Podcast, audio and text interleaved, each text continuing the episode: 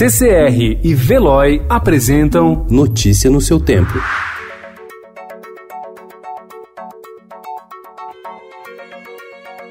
Olá, seja muito bem-vindo. Hoje é terça-feira, dia 3 de março de 2020. Eu sou Adriana Simino, ao meu lado Gustavo Toledo. E estes são os principais destaques do jornal O Estado de São Paulo.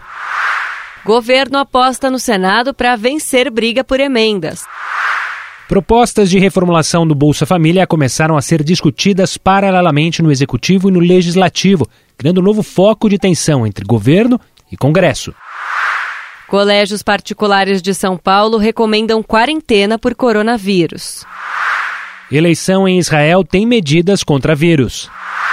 Super terça vira duelo de Biden contra Sanders. Vaticano abre arquivos do Papa Pio XII. Legendário CEO da GE, Jack Welch, morre aos 84 anos.